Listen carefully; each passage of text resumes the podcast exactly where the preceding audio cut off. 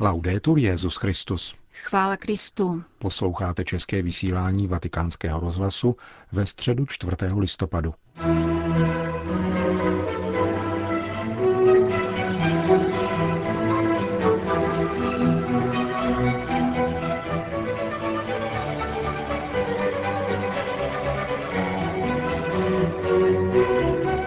Svatopetrské náměstí bylo dnes dějištěm generální audience, na kterou přišlo 30 tisíc lidí. Katecheze papeže Františka byla uvedena pasáží z Matoušova Evangelia o vzájemném odpuštění, kterému učí Ježíš v modlitbě odčenáš. A Petrův nástupce se pak vrátil k tématu biskupské synody o rodině.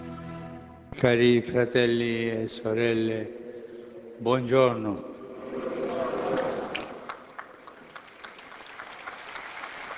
Drazí bratři a sestry, dobrý den.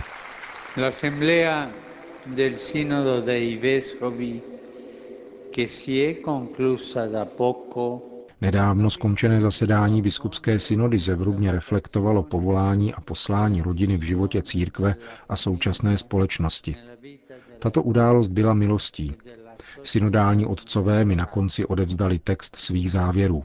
Chtěl jsem tento text publikovat, aby všichni mohli mít účast na práci, které jsme se dva roky společně věnovali. Nebudeme se nyní zaobírat těmito závěry, o niž musím sám rozjímat. Život se však nezastavuje a zvláště se nezastavuje rodinný život. Vy, drahé rodiny, jste stále na cestě. A na stránky konkrétního života nepřetržitě píšete krásy Evangelia rodiny. Ve světě, kde občas život a láska vysychá, denně promlouváte o velkém daru, kterým je manželství a rodina.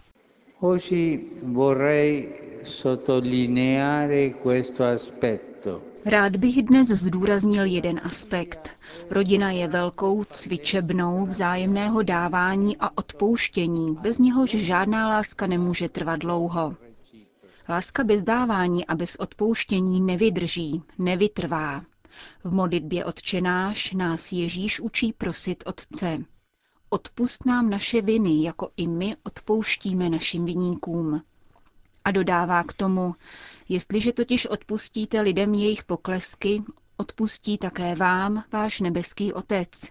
Ale když lidem neodpustíte, ani váš nebeský Otec vám neodpustí vaše poklesky. Bez odpouštění žít nelze, anebo při nejmenším nelze žít dobře, zejména v rodině. Každý den si vzájemně působíme příkoří.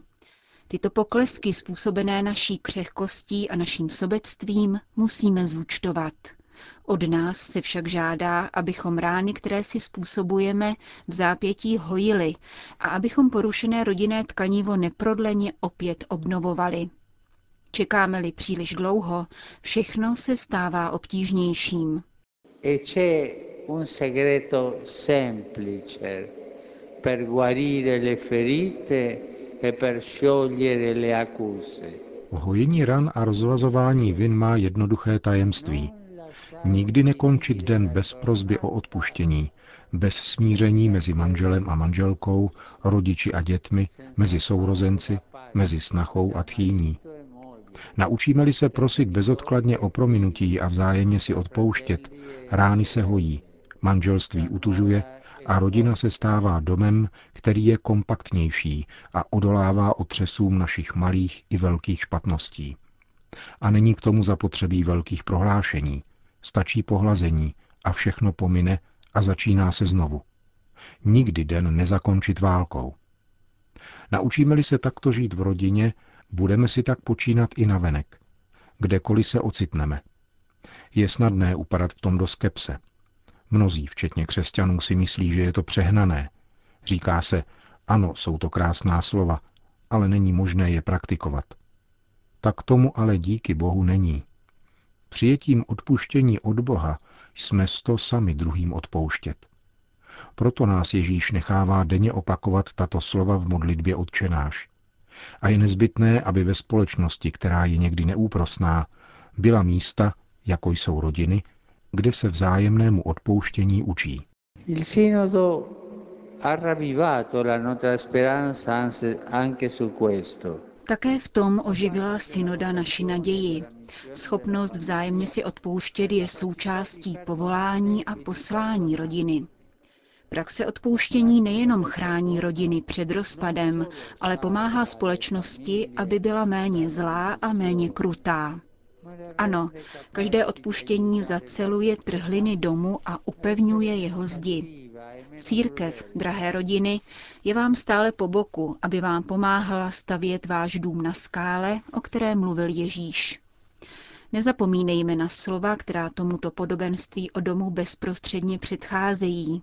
Ne každý, kdo mi říká, pane, pane, vejde do nebeského království, ale ten, kdo plní vůli nebeského Otce. A dodává, mnoho z nich mi řekne v ten den, pane, pane, co pak jsme v tvém jménu neprorokovali a nevyháněli jsme tvým jménem zlé duchy? Ale tehdy jim prohlásím, nikdy jsem vás neznal, pryč ode mě, kdo děláte nepravosti. Jsou to nepochybně silná slova, jejichž cílem je otřást námi a povolat nás k obrácení.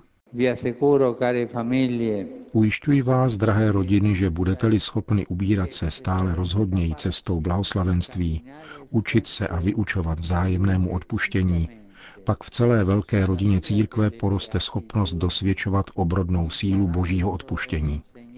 Jinak budeme možná krásně kázat a třeba i vyženeme nějakého zlého ducha, ale pán nakonec neuzná, že jsme jeho učedníky, protože jsme nebyli schopni odpustit druhým a nechat si odpustit od druhých.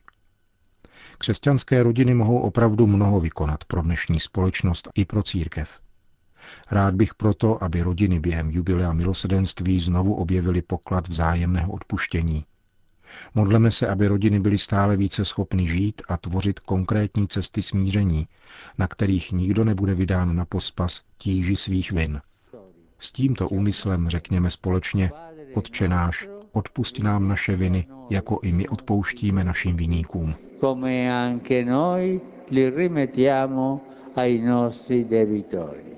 Grazie. To byla katecheze papeže Františka, který na závěr po společné recitaci modlitby páně všem požehnal. Dominus vobiscum. Et cum spiritu tuo. Sin nomen Domini benedictum. Et hoc nunc usque in seculum. Aiutorium nostrum in nomine Domini. Qui fecit caelum et terra. Benedicat vos omnipotens Deus, Pater et Filius et Spiritus Sanctus. Amen.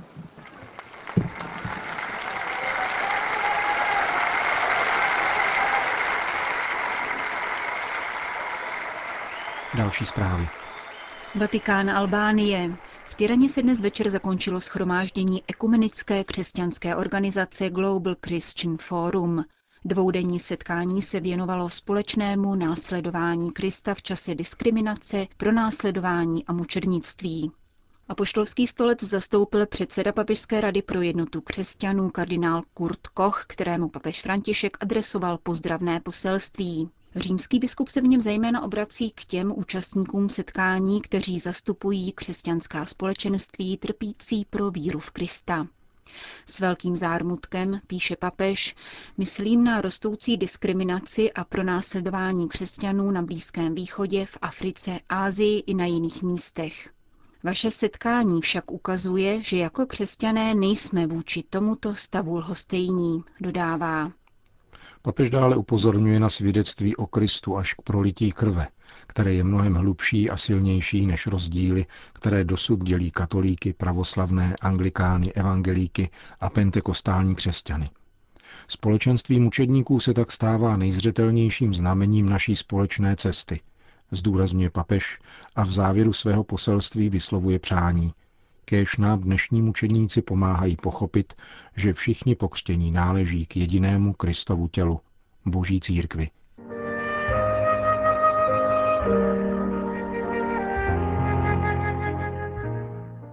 Vatikán. Právě jsem mluvil s papežem, zde jsou jeho slova. Jdeme dál v klidu a odhodlání. Píše na svém twitterovém účtu substitut státního sekretariátu svatého stolce arcibiskup Angelo Beču. K mediální smršti, kterou vyvolal únik důvěrných vatikánských dokumentů, se dnes v italském tisku vyjádřili také dva kuriální kardinálové a sekretář italské biskupské konference Monsignor Galantino. Čtvrteční publikaci dvou svazků, které se zakládají na odcizených archivních dokumentech a odposlouchaných hovorech, schodně považují za útok na církev, papeže a na proces změny. Zatímco obviněný monsignor Lucio Angela Vallejo Balda nadále zůstává v celé vatikánské stráže, prokuratura městského státu pokračuje ve vyšetřování výslechem dalších zaměstnanců svatého stolce, převážně lajků. Oficiální stanovisko apoštolského stolce dnes tlumočil jeho tiskový mluvčí otec Federico Lombardi. V úvodu svého obsálého prohlášení upozornil, že očekávané knihy jsou výsledkem protiprávní činnosti, na kterou se bude vztahovat trestní zákonník příslušných vatikánských institucí. Poté přešel k obsahu šířených informací.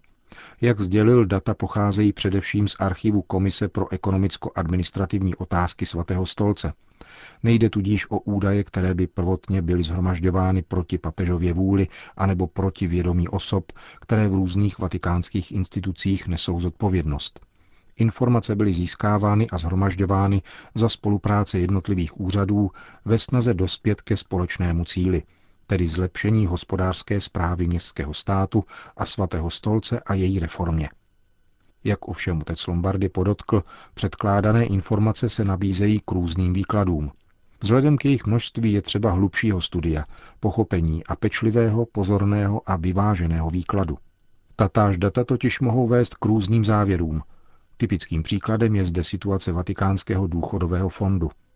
Zatímco podle některých názorů se blíží k krachu, oficiální prohlášení svatého stolce ujišťují o jeho solventnosti, vysvětlil italský jezuita. Obdobně je třeba pohlížet na zprávu vatikánských nemovitostí, které ze svých příjmů zajišťují chod církve po celém světě a na výnosy papežských dobročinných sbírek, které jsou přerozdělovány podle aktuálních potřeb. Součástí papežské služby je také péče o římskou kurii, která je nástrojem Petrovského úřadu a podpora 180 papežských diplomatických zastupitelství po celém světě, poznamenal v této souvislosti otec Lombardy. Otázka správného hospodaření se periodicky vrací a vzbuzuje zvědavost i polemiky, pokračoval vatikánský tiskový mluvčí. Reportáže, o kterých je řeč, však systematicky zamlčují skutečnost, že naprostá většina církevní hospodářské zprávy probíhá dobře, poctivě a průhledně, včetně platby povinných daní. Papež František pověřil zmíněnou komisi pro ekonomicko-administrativní otázky, aby se zaměřila právě na specifické situace hospodaření, které mohou vykazovat zanedbání, nekorektnost či dokonce nezákonnost. Komise již před časem ukončila svou práci a také její závěry a doporučení nyní slouží k papežovým krokům a iniciativám, které dosud probíhají.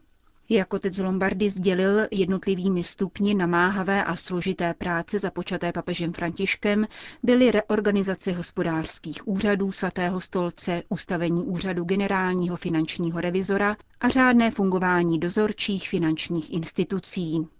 Zde stojíme před objektivní a nezvratnou realitou, vyzdvihl otec Lombardy, zatímco očekávané novinářské publikace se vztahují k již překonané pracovní fázi. Zveřejněním množství různorodých informací autoři reportáží budí dojem hospodářského zmatku, neprůhlednosti a sledování dílčích zájmů, což je také z velké míry jejich cílem, zdůraznil vatikánský tiskový mluvčí, ačkoliv by bylo naopak záslužné oceňovat a povzbuzovat snahu o poctivé informování veřejnosti. Na dotazy sdělovacích prostředků pak otec Lombardy potvrdil, že od února letošního roku probíhá vyšetřování finančních operací, které prostřednictvím tzv. Vatikánské banky uskutečnil Giampietro Natino, předseda banky Finat. Vatikánský dozorčí informační úřad v daném vyšetřování spolupracuje s italskými a švýcarskými úřady.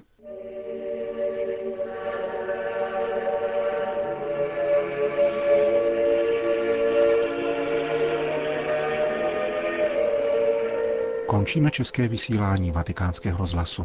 Chvála Kristu. Laudetur Jezus Christus.